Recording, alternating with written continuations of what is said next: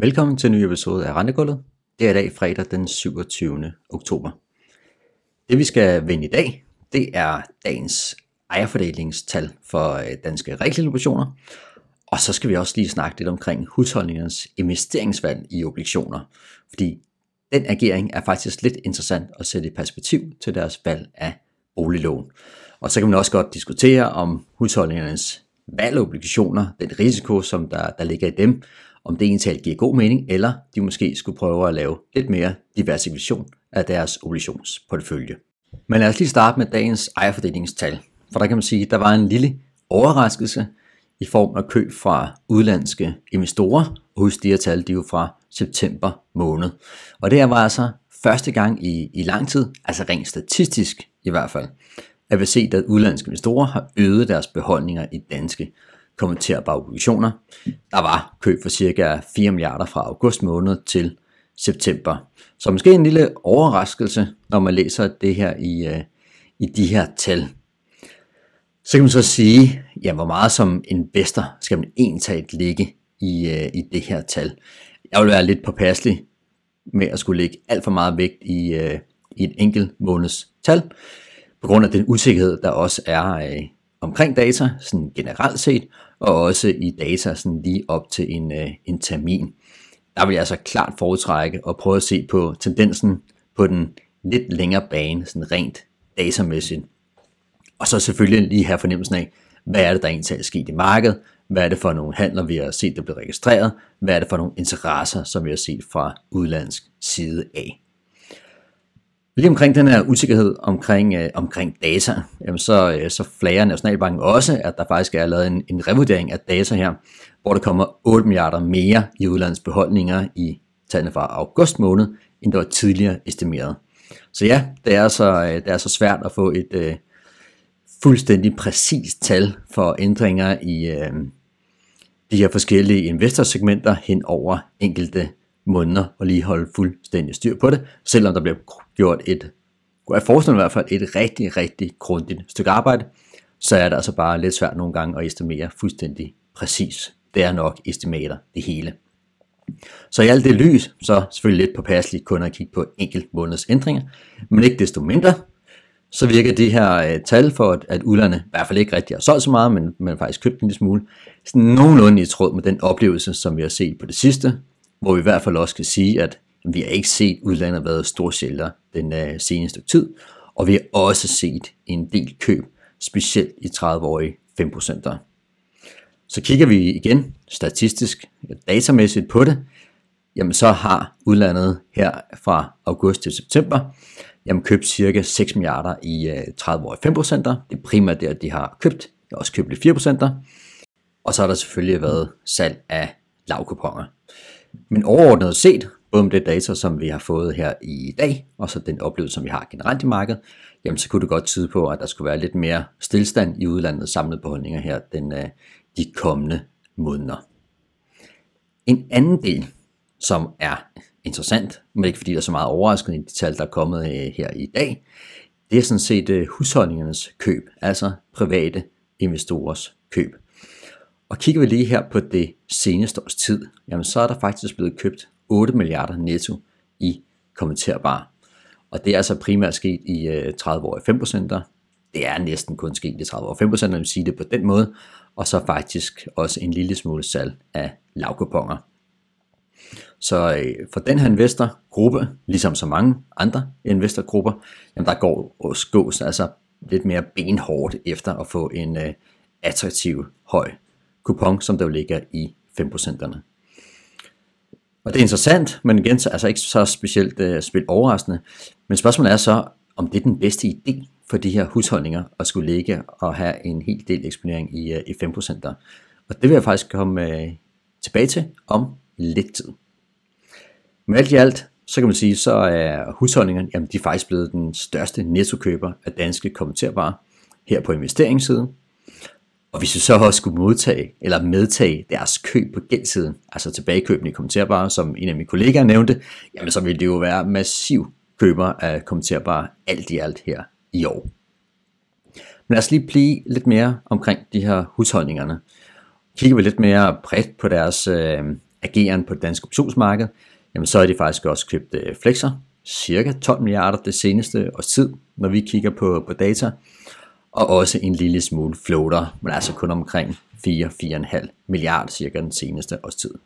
Så alt i alt købte flest flexer, også en del kommenterbare, 5%, og så lidt floater alt i alt. Men altså sådan set, samlet set, cirka 25 milliarder nettokøb i rigtigt marked. Så det er altså ikke helt ubetydelige tal, og så selvfølgelig også medvirkende til at understøtte markedet en lille smule i hvert fald. Men samlet set for deres køb, altså så er de købt obligationer med lav varighed.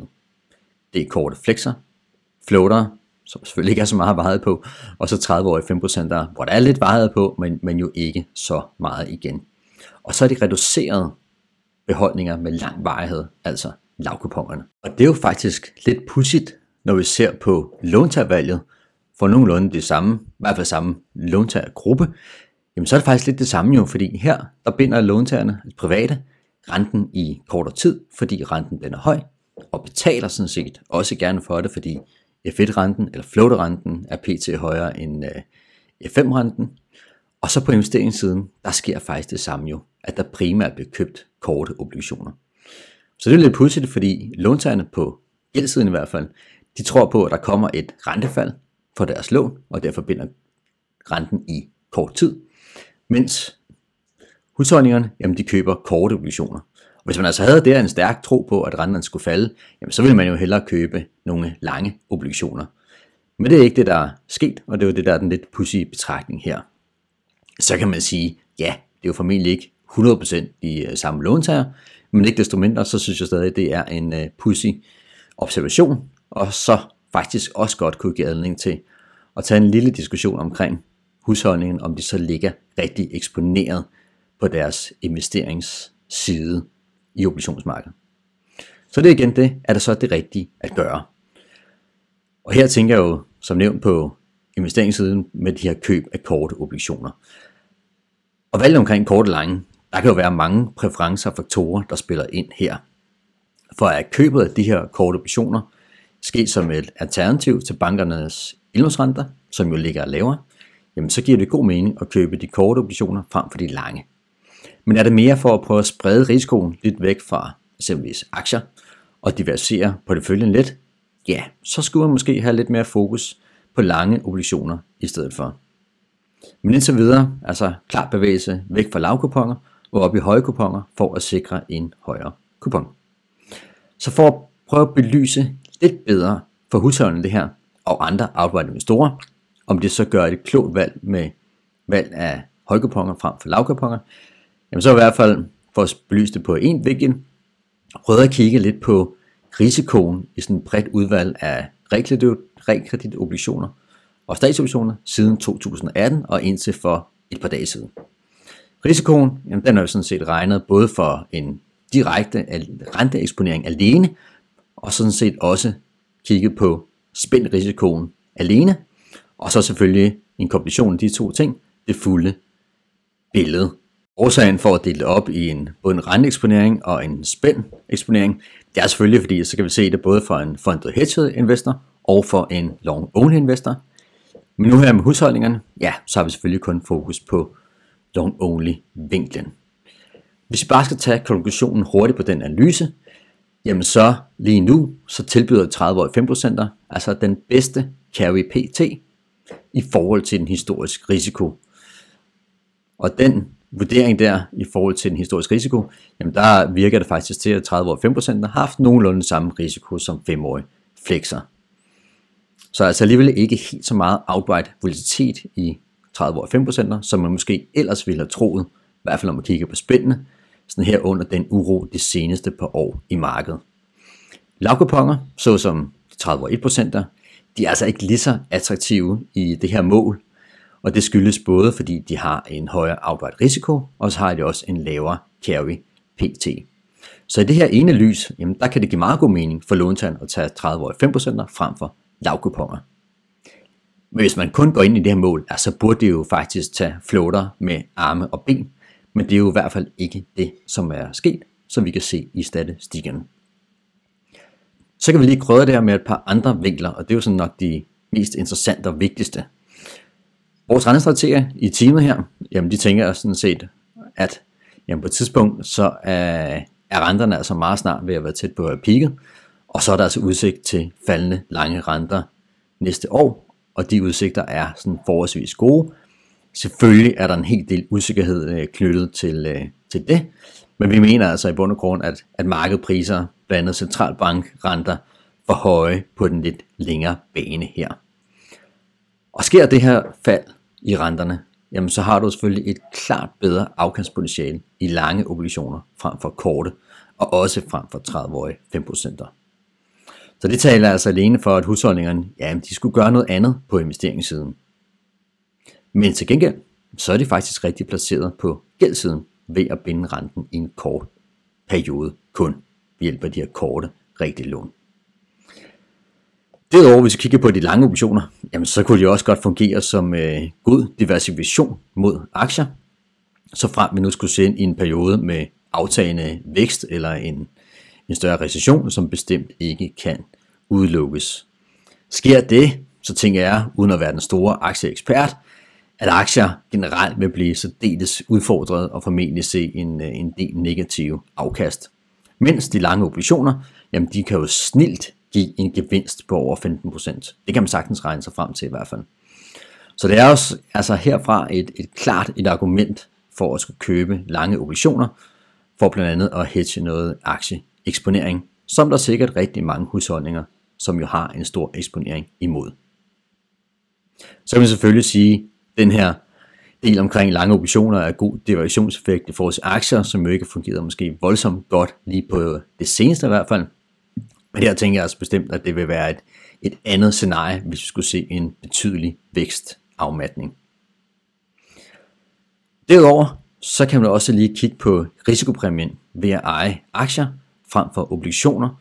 Og den risikopræmie, den ligger altså nu på et lavt niveau i forhold til de seneste mange år. Og det skyldes jo primært de her stigende obligationsrenter. Så rent risikojusteret afkast, jamen så ser obligationer altså faktisk rigtig attraktive ud, og det vil altså også give god mening at skulle købe lange obligationer generelt set på de nuværende renteniveauer. Så hvis lige skal summere op her og tage konklusionen, hvad der reelt er det rigtige at gøre for husholdningerne, jamen det ved vi jo faktisk først om et par år. Men jeg synes bestemt, at husholdningerne de bør overveje at have en mere diversificeret portefølje, når vi zoomer ind på deres obligationsbeholdninger. Og her tænkes altså primært på at købe enten lavkupon konverterbare eller lange danske stater, for simpelthen at få en varighedseksponering, som kan give en pæn stor kursgevinst, når vi begynder at se nogle rentefald i den lange ende. Og det vil altså give god mening, synes jeg, at have den her upside ved at give afkald på en lille smule coupon carry i stedet for. Så det var i hvert fald lige lidt indspark til nogle betragtninger, som man kan gøre som long-only investor, og med specielt fokus her på husholdningerne.